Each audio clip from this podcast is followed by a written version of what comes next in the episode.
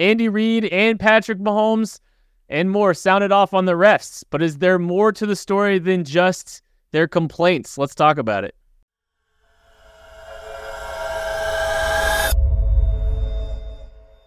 You are listening to KC Sports Network, proudly presented by Emprise Bank. Coming up, the latest episode of the KC Laboratory.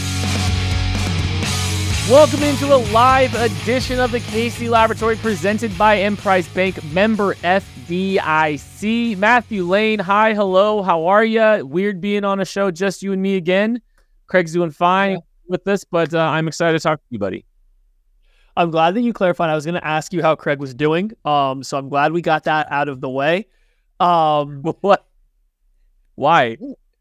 Because you like to let everybody know that Craig's doing fine anytime he's not here. It's I think your thing. You, you like know. to let people know that Craig is doing all right, and I appre- I appreciate that about you. You were looking out for everybody that comes in here to listen. They will know that Craig isn't in peril because he's out on the show. Um, Craig, Craig is not in peril. In fact, Matthew, Craig is great. Yes, yes, he is. Um, in fact, I am the one that is in grave danger because this Kadarius Toney officiating, it's not a scandal situation. His it keeps going, and I so don't want to do it, but like we have to. like it's a thing, and I don't want to take part in it. Line up correctly, use your eyes, open them up, look over, and see you're across the ball. Problem solved. But there is there is a little bit more to this story, and I think it's something that we do have and uh, we do have to talk about. Yeah, and like we tend to not want to talk about these things. We like to keep Some it. You know, we tend to keep it more, you know, beyond just something like officiating. But and this thing has just grown legs and run.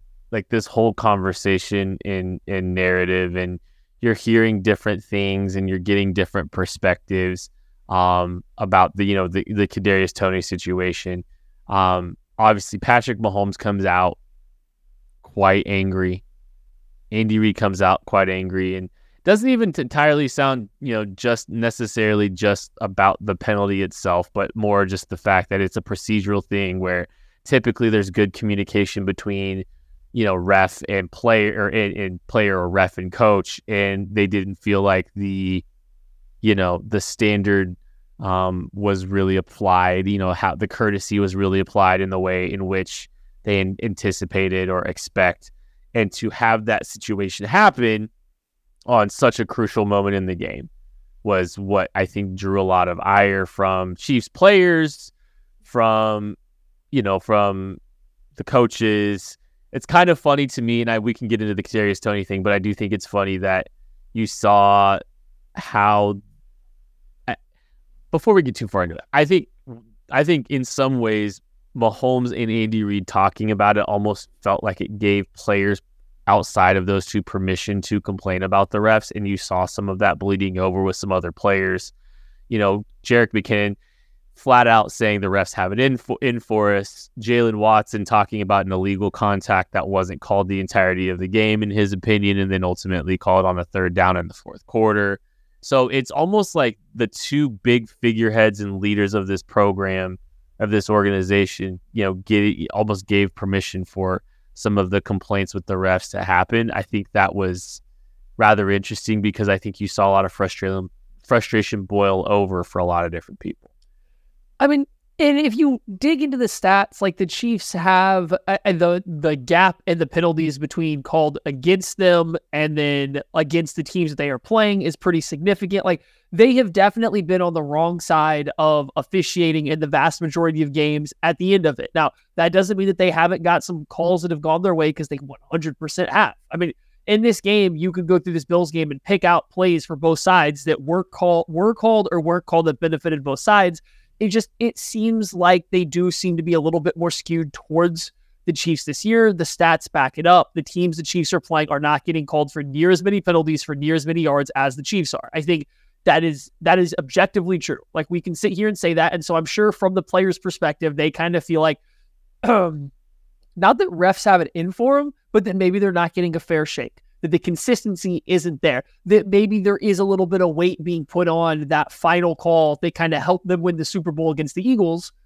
and maybe now they probably feel in some way they're being punished for that, right? And now I'm putting words like into their mouth. Nobody has said that, but like I, am sure feelings like that, or that they're just not getting a fair shake, absolutely exist because the stats back it up.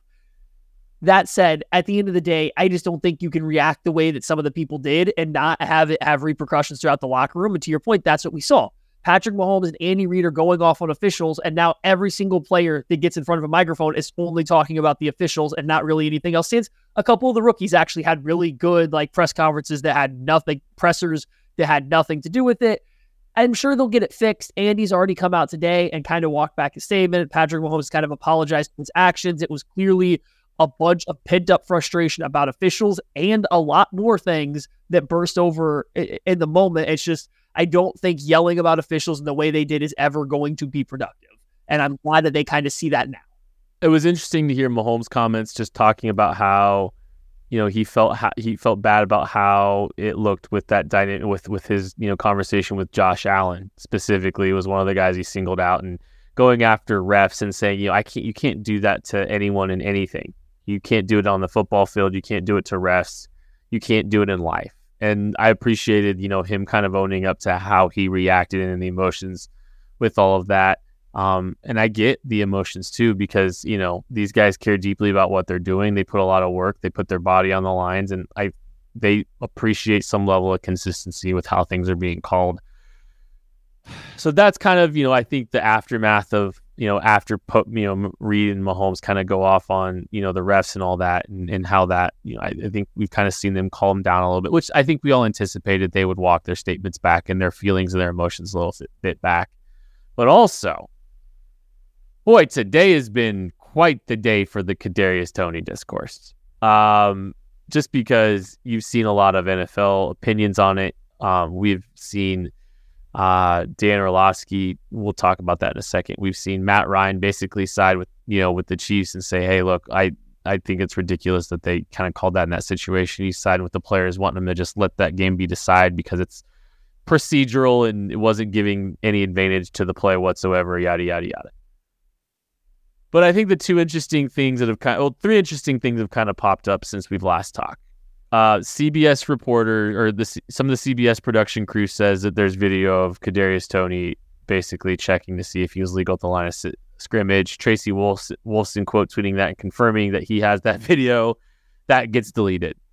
Um, she confirmed that he can confirm it. I want to be very clear. Yeah, she, she never confirmed said, he has the clip. Yeah, yeah. She never said that she can confirm that it happened. She said that he would be essentially said he would be a person that can confirm it, and well, I mean, we did see the clip, right? I mean, sorry, well, we, you can continue. No, we have, be, um, because Michael Howard uh, has has footage of it. Uh, shout out to Michael Howard. Um, he uh, he has footage of Kadarius Toney pointing to the sideline in the manner in which you would check for legal positioning.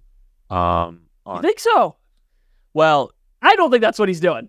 I don't I, think that's what he's doing at all. I, I, that this is where I okay. Like I'll I'll let you hypothesize where you stand on this on this video. You go first. He's walking to the line of scrimmage, pointing and barely paying attention. He's just signifying that he is going to be on the ball because there has to be another player on the ball covering up the tackle. I don't. I do not think in any way, shape, or form he is checking his alignment He's just signaling that, like, hey, I am going to go line up on the ball because a ref does have to look for that, or you get an illegal formation penalty. So, like, I don't think Kadarius Toney is checking a single thing. He's just saying, like, hey, I'm the guy that's going to be on the ball because the he's pointing at the ref and he's still moving, and he's just pointing, pointing at the ref, he's just pointing at the sideline, half-assed. And the ref's not even looking. Like you can see the bill of the referee's hat. He is clearly looking at towards the defense and not Toney. And I'm not saying Toney should know that that's happening. It's just they're not communicating. They're not making eye contact. Nothing is going on there. He's pointing to signify that I'm going to be on the ball. It's not an illegal formation. And he's still moving. He turns away from the sideline while still moving forward and getting set. That's not checking. And he never once again turns back out there. So, no, he doesn't check his alignment. Yeah, he signals that I'm going to the line. He does not check his alignment whatsoever. And I know we're going to get to it later, but there essentially there is proof that he is never checking his alignment because, well, the rest of the game and his entire season now exists. Well, so, like we'll, get to that in a second. Um, this was what I was gonna say is very similar to what you just got done saying. I I don't think that was good faith attempt to get aligned.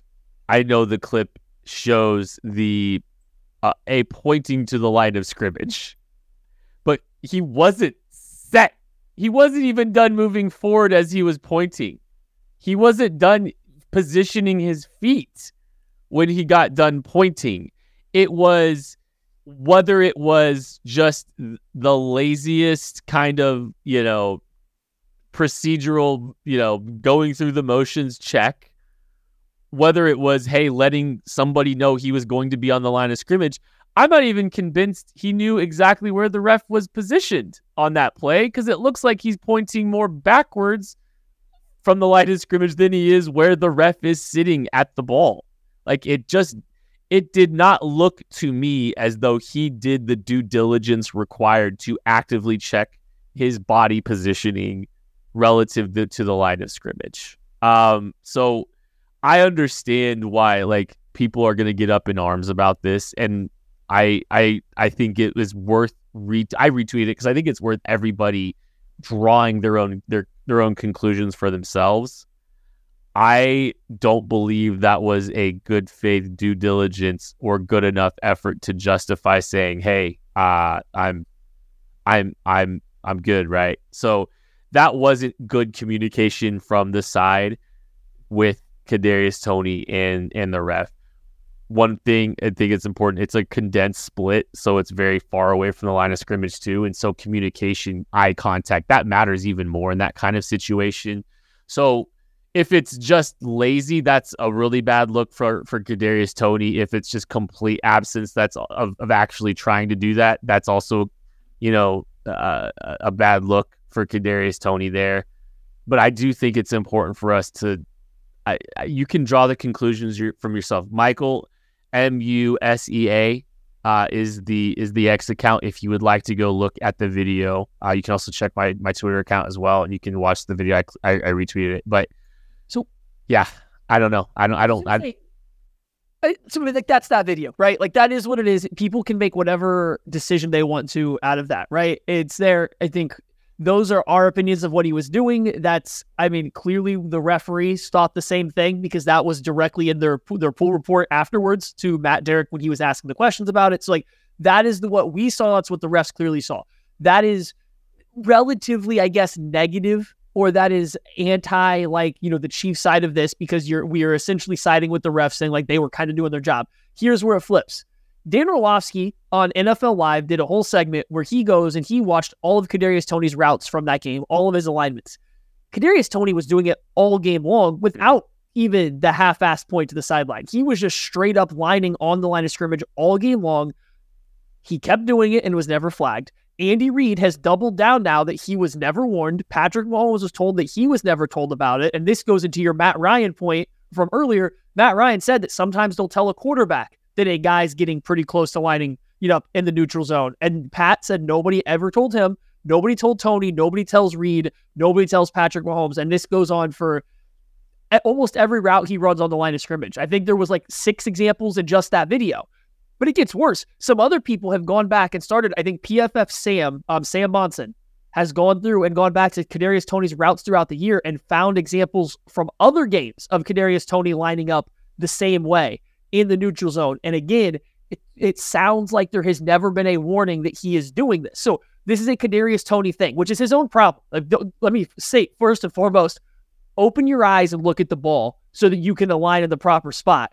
However, the NFL officials, you can't go all game, all season not calling somebody and then start calling them just on a random one off because it happened. Maybe it was a bit more egregious. Maybe the guy got tipped off by the Bills sideline and he was actively looking for it. I don't know, but Toney has been doing this all game, all year, and hasn't been called. It is a very sucky spot to have this be the first time it gets called. And I understand being frustrated over that as an inconsistency 100%. Yes. It gets this is one of the weirdest, most nuanced conversations I've been a part of on this podcast. But like, we can acknowledge that there has to be better due diligence, better attention to detail from Kadarius Toney, and also acknowledge that there was a lot of inconsistency in how that was called for the entirety of the game. And I know that I, I and I don't know like Dan Orlovsky. Like I, one thing I will say is like depending on the cut you have from Dan Orlovsky, we don't know entirely like for sure was has he checked it all if he's on or off. I don't know. We like maybe he has all indications of the tape that we have doesn't seem like he has. Um, but you know, it, it also could be that that that, that there are examples of him doing it just off of the the view. It's it's hard to say with hundred percent certainty. I think based on the clip we saw, I think that's fair. Um, but it's just, yeah, it, it to to call that play to call the slightest like I I compared it to baseball last week last night on the show. It's like the balk rule.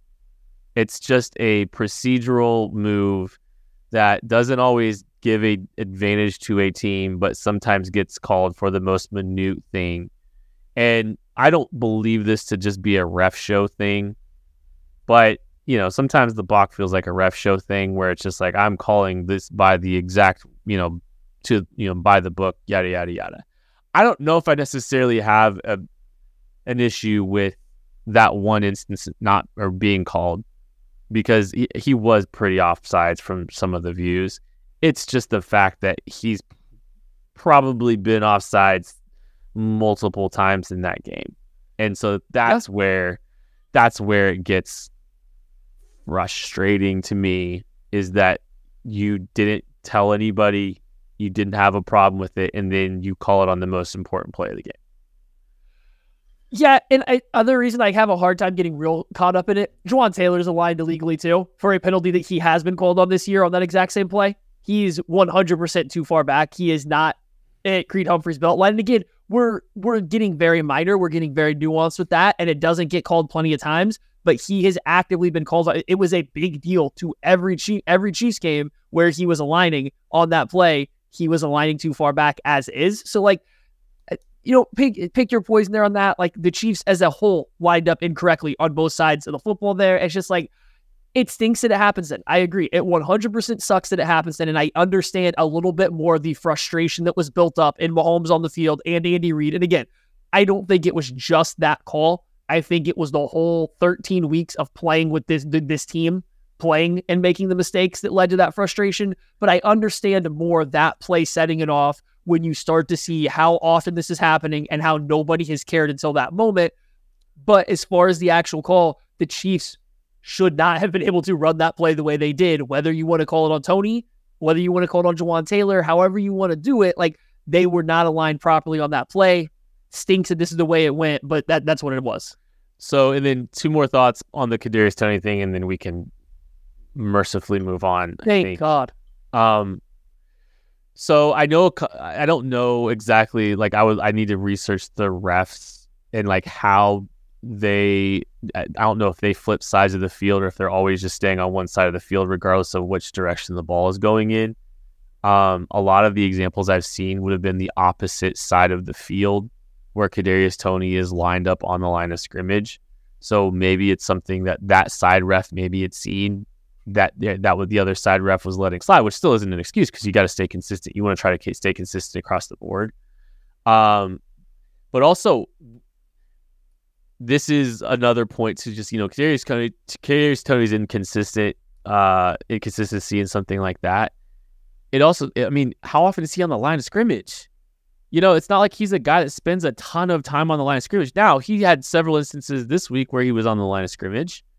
And maybe that's something where maybe he hasn't had a ton of experience with some of the procedural stuff being a line of scrimmage player, you know? And so, because I mean, how often is he actually the one in motion? How often is he the one in the backfield? And so, you know, it, that's just a point of emphasis if he's going to play more on the line of scrimmage the way he did this week that they might want to just, I mean, I mean, he's going to, it's going to emphasize now. Uh, but I just, you know, I wonder how many reps he's really truly had playing as a, as a line of scrimmage player. This is also would have been a great time for him to be in training camp too. You know, these are the, this is opportunity to work on some of that kind of stuff and some of those kind of procedural things as well. So I don't know. It's uh, it's interesting. It, it was uh, was a bummer. There's a lot of layers to it. I don't know if I can deal with any more commentary on either side of it from any national people because I don't need I don't need another addition to the saga. Listen, it's already happening because Jalen Waddle lined up an entire step or half a step past the line just during the game tonight. Like it's all over Twitter right now. Jalen Waddle did the exact same thing, maybe just as egregious as Kadarius Toney, and nobody said a word. So I mean, like, it's gonna happen. It's gonna keep happening because uh, I know Chiefs fans. We are Chiefs fans. Great fan base, awesome fan base. They're gonna when they get a hold of a bone, they're not gonna let go until it's driven home. Look at how many different plays we saw of Jawaan Taylor for starts. Yeah and misalignments, you're now about to get the exact same thing of something that probably happens even more. This probably happens even more than the tackle alignment thing. So, like, it's to be never ending from now till the end of the year. I will say this particular penalty, it doesn't matter. If a wide receiver looks to a ref and gets approval, he could be five yards past the line of scrimmage. If the ref gives him approval, the ref gives him approval. So, like, you got to be a little careful with the screen caps. But, like, it's it's something that we're going to keep seeing because it's already happened in tonight's double header of games. I think it's just funny that the Chiefs have been the poster child for lining up too far off the ball and too far on the ball now. Like they, and they did the same play. In the they same, the same play. Well, it happened the same play. Uh, yeah, it just that's just funny. That's just funny to me. Uh, I don't know. We're gonna take a break. We're gonna talk about what happened on the field beyond that play right after this. What's up, Chiefs Kingdom? This is Tucker Franklin from KC Sports Network. Thank you for listening to today's show. Make sure to follow us and subscribe for more Chiefs content wherever you get your podcast. If you want to support us further, you can shop the latest collection of KC Sports Network merch in partnership with Sandlot Goods. You can find hats, shirts, hoodies, and more at sandlotgoods.com. You can click the link in the description for more information. This episode is brought to you by BetterHelp. The holiday season can be a very busy time, and it can also be a time of giving to your family or to your community. It can also be a time of a little bit of extra added stress, possibly to your life, whether it's from holiday travel, financial stress, or from being around your family that can add extra stress to your life. You might be extra focused on giving to your family or to your community, and maybe losing a little bit of giving to yourself. The holidays are always a great time to give to others, but sometimes it might be better to sometimes focus on yourself as well. So, whether that's by starting therapy or going easy on yourself during tough moments, or maybe treating yourself to a day of rest, remember to give yourself some extra love during this holiday season. Therapy can be a great way to give yourself that extra love. It can make you feel grounded. It can help you remove some extra stress, maybe from your life, or help release burdens that you might have. So, if you're thinking of starting therapy, give BetterHelp a try. It's entirely online, designed to be convenient, flexible, and suited to your schedule. All you have to do, just fill out a brief questionnaire to get matched with a licensed therapist, and you can switch therapists at any time for no additional charge. In the season of giving, give yourself what you need with BetterHelp. Visit betterhelp.com slash KCSN today to get 10% off your first month. That's betterhelp.com slash KCSN for 10% off your first month. We're driven by the search for better. But when it comes to hiring, the best way to search for a candidate isn't to search at all. Don't search match with Indeed. Indeed is your matching and hiring platform with over 350 million global monthly visitors, according to Indeed data, and a matching engine that helps you find quality candidates fast. Ditch the busy work. Use Indeed for scheduling, screening, and messaging so you can connect with candidates faster. Leveraging over 140 million qualifications and preferences every day, Indeed's matching engine is constantly learning from your preferences, so the more you use Indeed, the better it gets. Join more than 3.5 million businesses worldwide that use Indeed to hire great talent fast. And listeners of this show will get a $75 sponsored job credit to get your jobs more visibility at Indeed.com slash BlueWire. Just go to Indeed.com slash BlueWire right now and support our show by saying that you heard about Indeed on this podcast. That's Indeed.com slash BlueWire. Terms and conditions apply. Need to hire? You need Indeed. I want to give a warm thank you to everyone who donated to the Soul of KC raffle. Uh, an incredible amount of money was donated. I think we exceeded twenty thousand dollars raised. Um, Tucker, if you can tell me the exact number we wound up getting, but we all uh, we had a lot of people at KC Sports Network go out to Dick's Sporting Goods, um, and just go on a huge shopping spree to help load up um, Operation Breakthrough uh, and their their Christmas store, helping a lot of kids and families that you know maybe don't have this the kind of stuff that um, all of us are lucky to have, and making sure that they're getting it and they're getting it during Christmas. So, thank you again for everyone that donated. You can also watch the winners. Uh, I think the winners of the show at the raffle were at the end of the Only Weird Game show, and I'm sure you'll be in contact if you. Uh, we'll be in contact with you if we uh, if you did indeed win something. So, but thank you again for uh, for everyone's participation in the Soul of KC raffle. That means a lot. Um, okay, on the field stuff. Um, I don't know, Matthew. What what's the thing that is just what's the burning what's the burning desire you had to come and talk on the show about? Um. Well, uh, first of all, I, I want to shout out Bumpa here for asking, you know, a little super chat question, getting a, you know, goodies in here. I, I want to talk anytime you guys ask us questions, we want to good questions, we want to talk about them. What cra- is a prediction? What crazy mistake do you think sends the Chiefs home in the playoffs? I have it. You ready? Let's go. Yes. Travis Kelce is going to lateral to Kadarius Toney again in the playoffs, and Kadarius is going to drop it. that's my. That's my. If something crazy happens at the end of the season, I think it's they try that again and it doesn't work. That's I got what I think's happening. Kadarius Toney tries to do it himself, but throws it forward instead of backwards on a play where he probably could have just gone down and fought another down on a non-desperate situation. Um, yeah. I, honestly, let's call it a spade a spade. The Chiefs are due for uh, lining up over the long snapper on a game-winning field goal or like a fourth and four punt that would have sealed the game for them. They are due for a lining up over the long snapper or like jumping over him or something like that, right? Like it, those would be my two guesses. I like the forward lateral from Kadarius Toney though, because he doesn't know what a lateral is.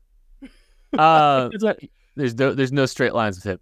I can I can I stop being like pessimistic and negative for like just two seconds? Because sure, and because we can get into all this game stuff. Because like I know we came away with some takeaways from you know we felt good about some things in that game, and it's crazy how we know what the fatal flaw of the Chiefs is um, Ooh, okay, this is a good thing. Well, we know what the fatal. It, it's just, I mean, it's self. It, it's a big picture thing. It's not like one specific. I think there's just so many self-inflicted mistakes that this team makes that keeps them from winning games. Now, that's a big bucket, and that bucket is uh, a potpourri of things. Um, but if you look at the if you look at the NFL right now, I would say this season looks cooked if it was last year. But this year, there are a lot of teams that that can lose on any given week, and I will throw out all like several teams that the Chiefs have played that are probably going to be in the playoffs that they've lost to.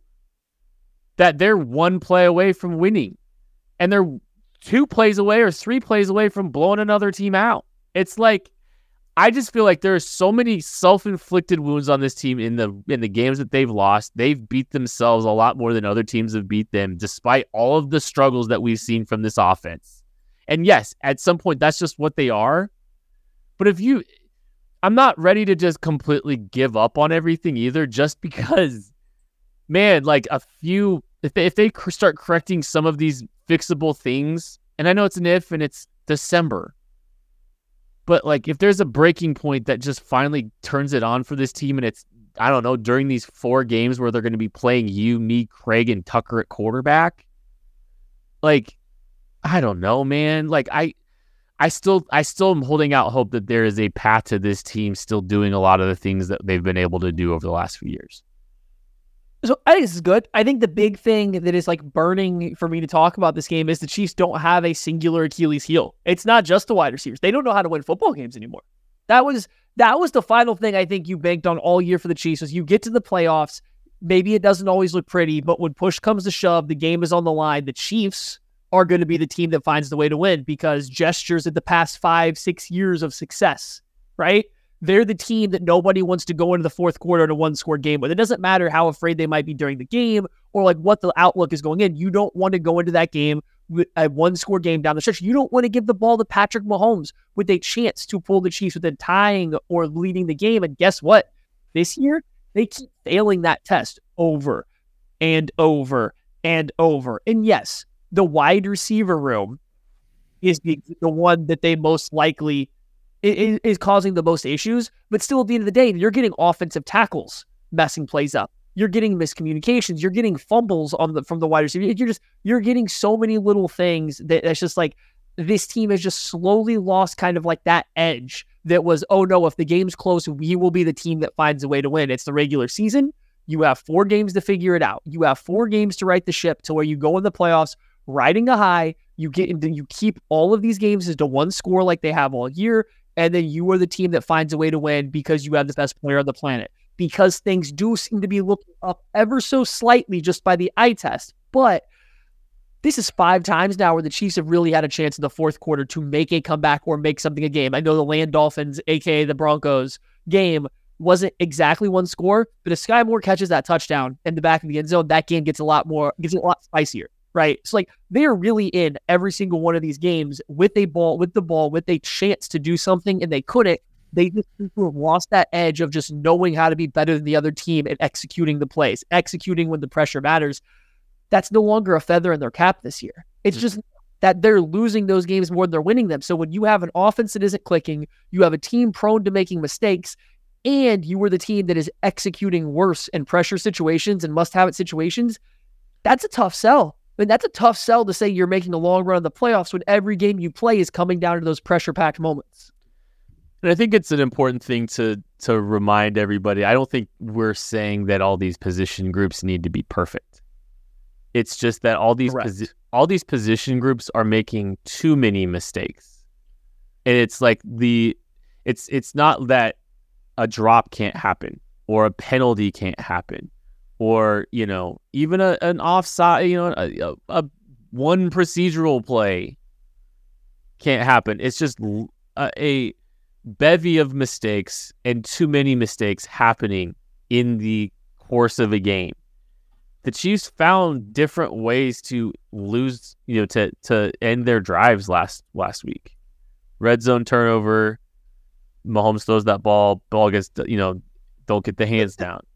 Because a tackle, yeah, because a rookie tackle is helping on the interior gap and not getting to a D end on a quick pass coming his way. I, Wanya Morris played great, but that was, the, I mean, one of his few mistakes in that game was not getting any hands on AJ Epenesa, who was able to deflect the ball because Mahomes didn't have time to look that off. It was a quick. I mean, he turned it through, and like you just you expect the hands to get down. I don't even want to say mental error, just unfortunate. Like you got to do that. It is a little bit of a mistake, but it's going to happen when you have young guys playing.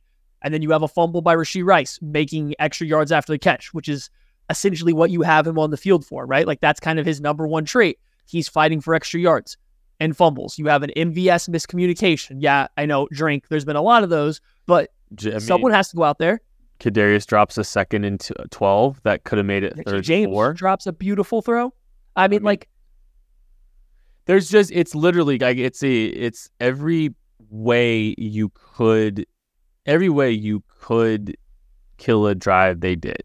And I think that's one of the biggest, you know, it's it's if if I mean how different's that game if the Chiefs just put points on the board instead of throwing an interception in that opening drive. You know, it's just and it's it's not fun to play the what if game, but it's they have too many mistakes. They they they don't they can't overcome the volume of mistakes that they make as a team.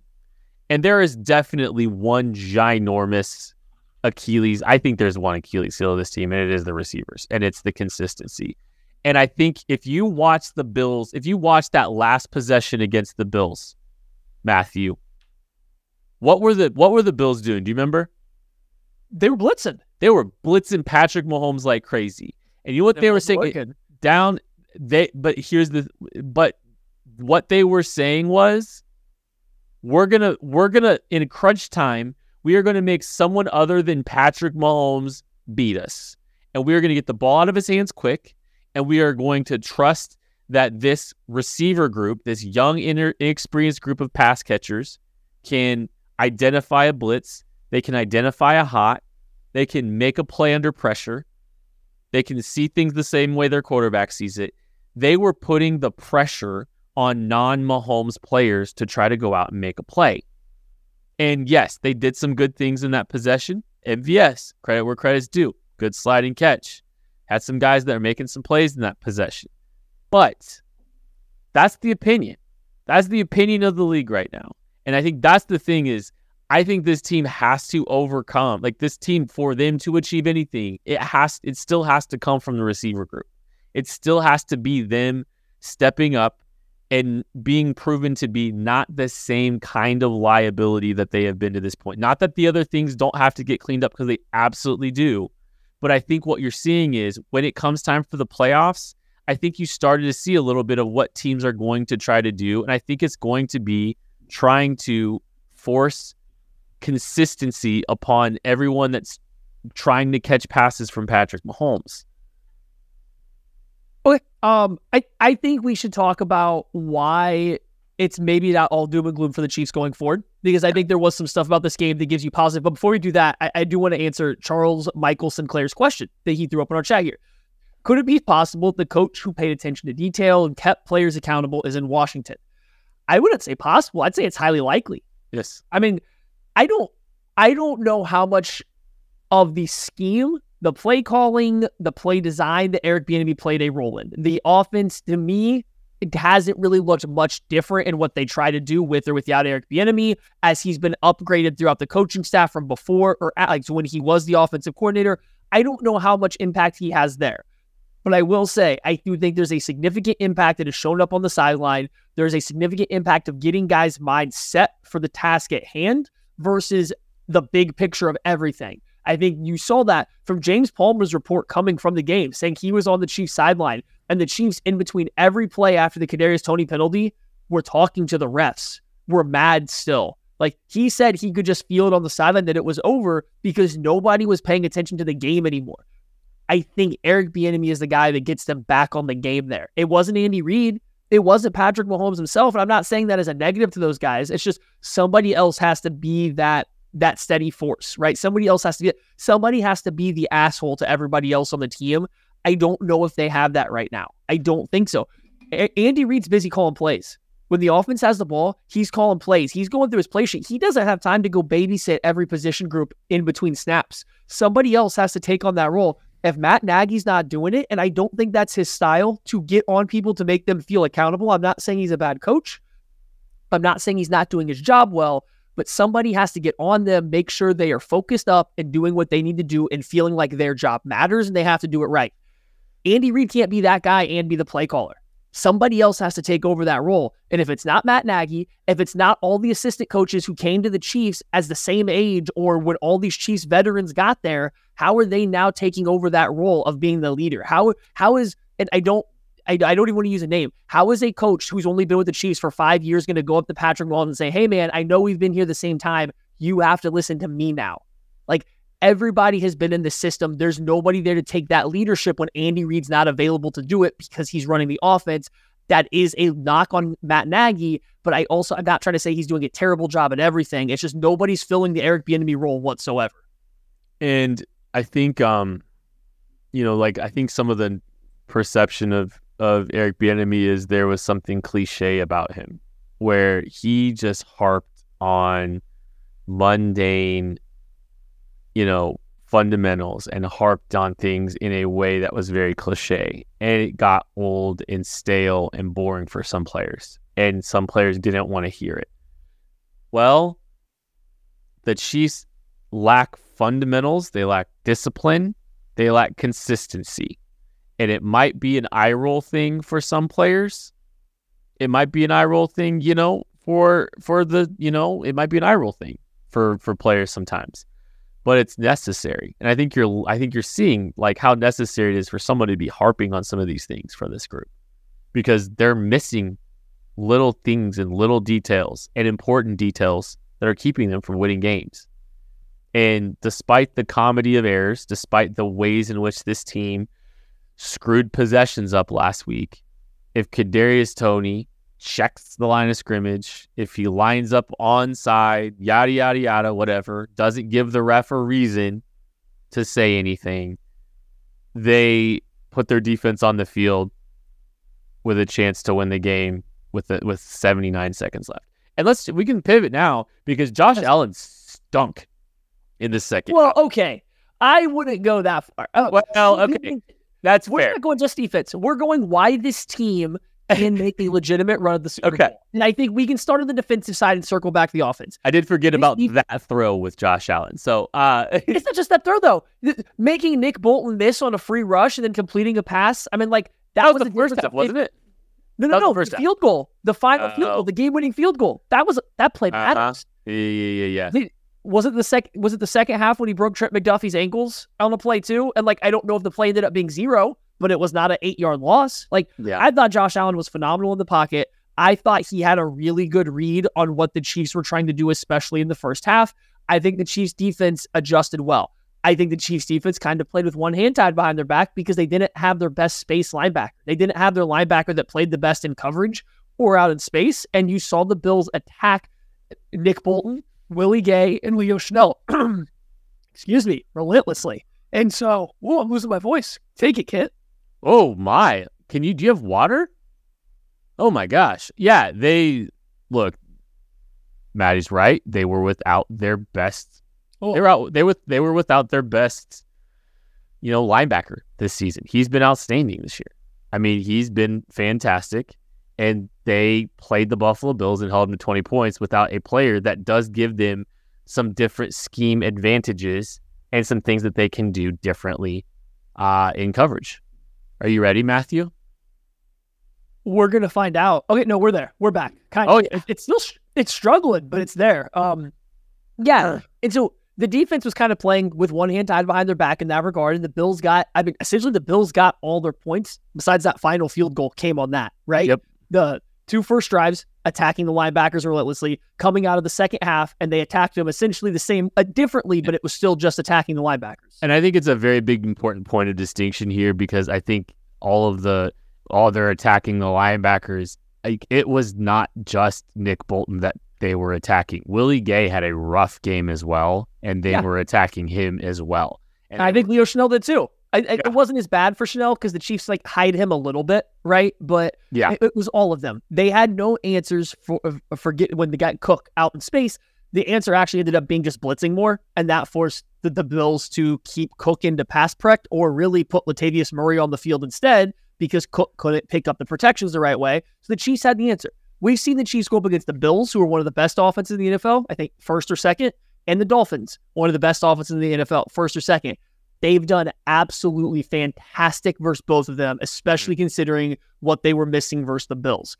I have zero doubts that this defense, when push comes to shove, can give this team, can give any offense in the NFL a fighting chance come playoff time. This defense is L'Jarius Sneed shut down Stefon Diggs so bad, and he was so frustrated that he dropped a screen pass on one of the worst play calling situational football managements I've ever seen from the Bills to end the game before the field goal. so bad. Trent McDuffie was a menace when he was when he was blitzing, and I thought he covered pretty well outside of one play, which just took a while to get there. Chris Jones was disruptive as all hell all game long. I thought for not having Bryan Cook, who was like the most experienced guy, kind of calling some of the back end stuff and showing his range, Chamarri Conner stepped up and played big. Mike Edwards made some really nice plays. Like I thought this defense played plenty good enough to win this game versus a very good offense that had really good game plans designed to beat this specific defense. This defense will consistently put the Chiefs in position to have a chance to win every single game they play from here on out. Uh, I agree with that statement. Um, I think, I think the Chiefs had a fantastic second half too. I mean, they were like they were, they were fantastic in the second half of that game. Um, actually, this is gonna sound funny. Like, I know this is a quick sidebar. I don't think I walked away overly impressed with the Bills. Um, especially since once the Chiefs figured out how to cover the running, cover James Cook, their offense really struggled for most of the game. I actually, yeah, I, I, I was less impressed with the Bills than I, you know, I, I, I Chiefs. Lo- I think the Chiefs lost that game more than the Bills won it. I think the Chiefs are a better football team than the Bills, even eh, with that game. And I think it's going to be tough sledding for the Bills to put four games consistently together at this point. Now, I wouldn't be surprised if they run the table because they still got a really, really, really good quarterback. But I, I don't. Every team that this team is this team has lost to that's a contender, they seem mortal the same way the Chiefs are mortal. I no no team scares me the way other teams in the past have scared me and given me you know reason for concern. And I think that's part of it. This defense is exceptional. It's elite. Uh, to your point, and that is you're absolutely right. Like that is the that is the point that like that that is they're a defensive team. You said it. You said it the other day. You know, you said it a couple weeks ago. This is a defensive team. This defense is elite. Week two. There's no team that scares me to the point where I'm going to be like overly concerned. I trust this defense. I still I trust Steve Spagnuolo. I trust January Steve Spagnuolo to give this team some problems. So if the Chiefs can just find some level of consistency, they can just find some level of consistency on offense. Everything's on the table, especially considering I the the rest of this the, the rest of the league is down in some capacity.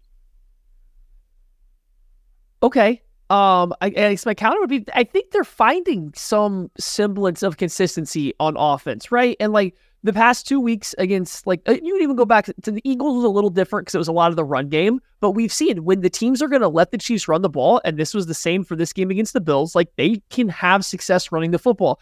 I know the the stats overall don't look great. Like Clyde was just under was under four yards per carry, but like some of the runs looked really nice. Jerick yeah. McKinnon was up over four. Like the run game wasn't terrible. They didn't get to do it a ton, but there wasn't, you know, the, the game script played it out so they couldn't. They could run the ball fine. They did versus the Eagles. They did in a couple other games. You then go to the Raiders game, and it was all the quick passes, the screens, the switch routes. It was showed a baseline, and that carried over to the Packers game. And now you saw in the Packers game where that fails, right? The Packers were all over some of the switch releases. They were eating up some of the screens, and the offense got a little stagnant. But I thought versus the Bills, they showcased they understand like the next level of what they have to get to. I think think about nice stuff think about the the the screen stutter they avert they tried to throw. Like they built off of their little their now routes and their screen routes. They were late to line up, and I think it was was it Kadarius or was it was Rashee that was late to line up formationally. They tried to throw a fake screen vert to Rashee Rice in the red zone. I mean, they've got things that they're continuing to build off of, and they're continuing to show. Please continue. Yeah, no, and so like they were doing what's up. They were getting to the intermediate areas of the field. The, the Bills have been one of the first teams to adopt the throw three guys at Travis Kelce strategy, and the Chiefs still got him open enough to have ten catch, ten targets, six catches. Should have been one more with the lateral, but know that is what it is. They still found a way to get Travis Kelce involved and kind of funnel some of the offense through him.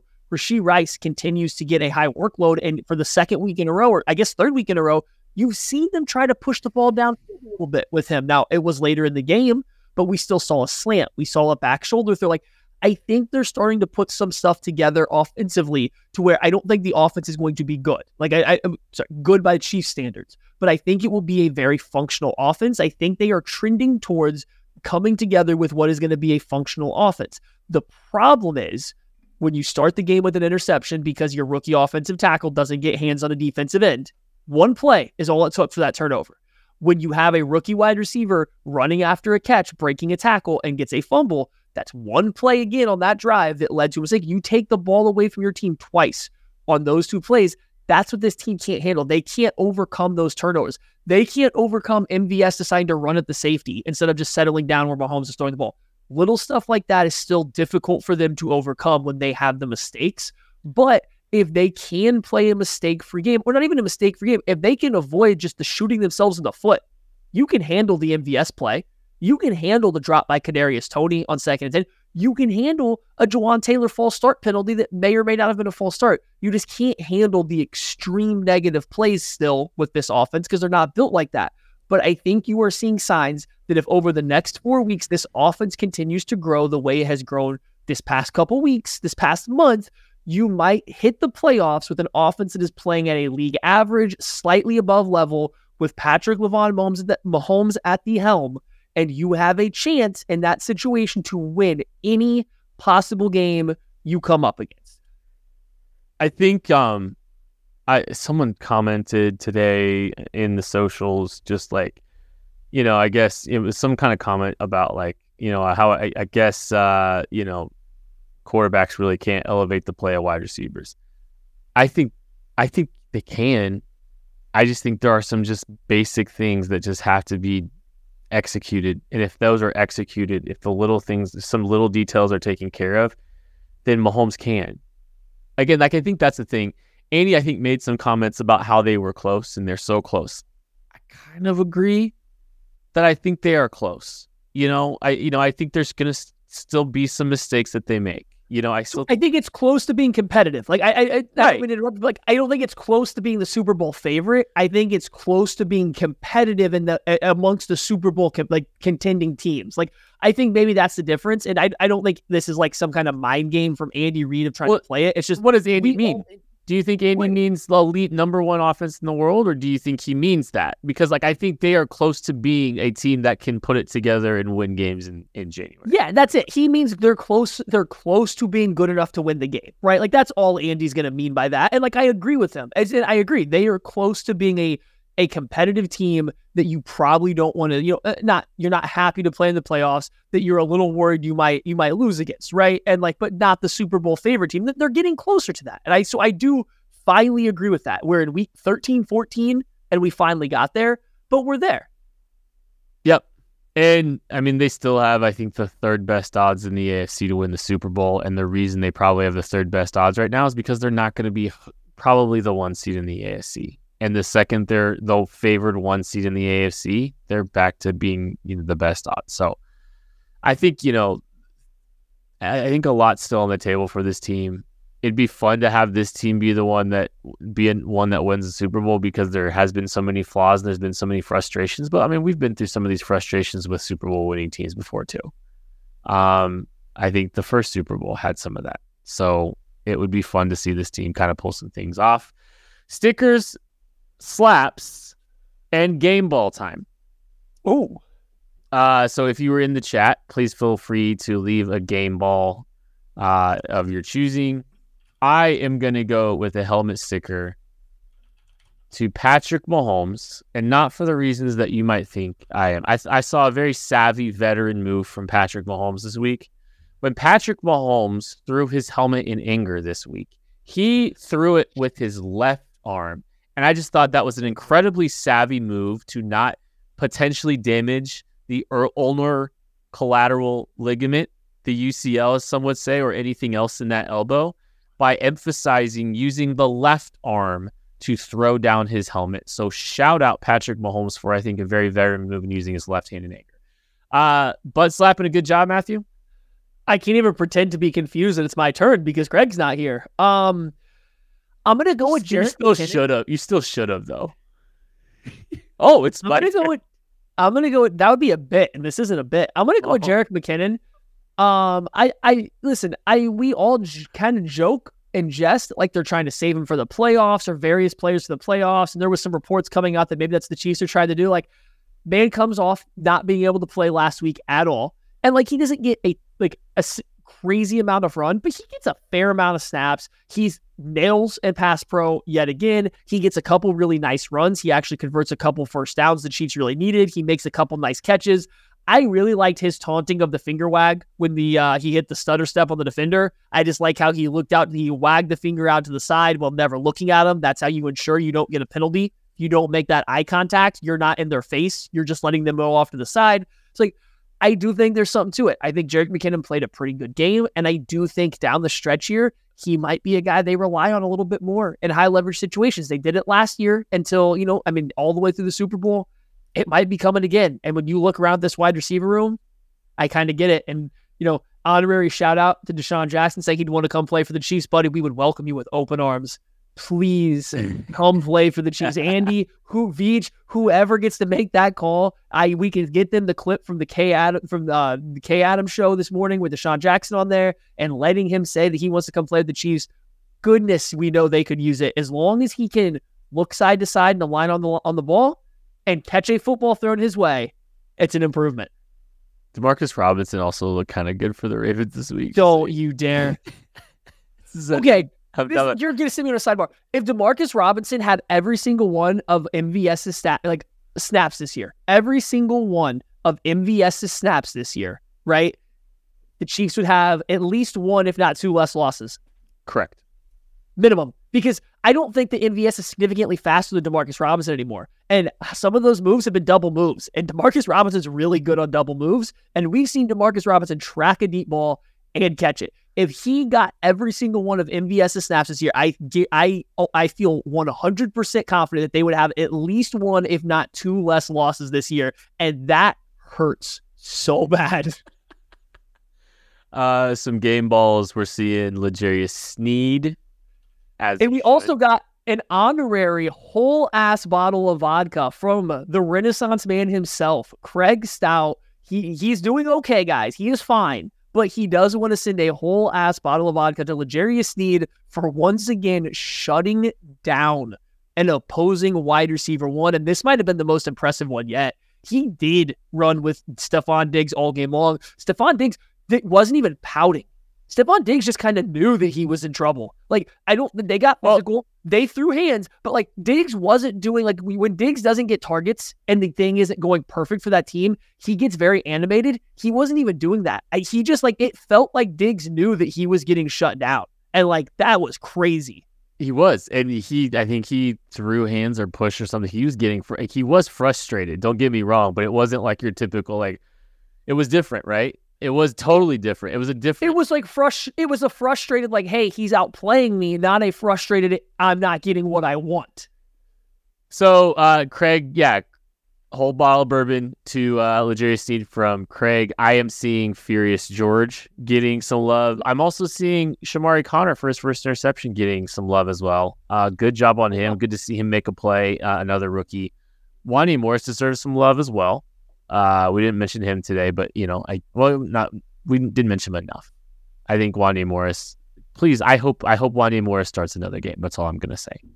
All year, I don't see any reason he shouldn't. If, okay, you want you want to see real anger? Put Donovan Smith back in there and listen to the KC Laboratory show the the day after that's announced. There is zero reason Donovan Smith should play over Wanya Morris that's going to do it for this episode of the KC Laboratory. Appreciate everybody that's hung out, listened. We will be back on Thursday. Uh, we appreciate you all. Thank you again so much. We love you. We'll catch you later.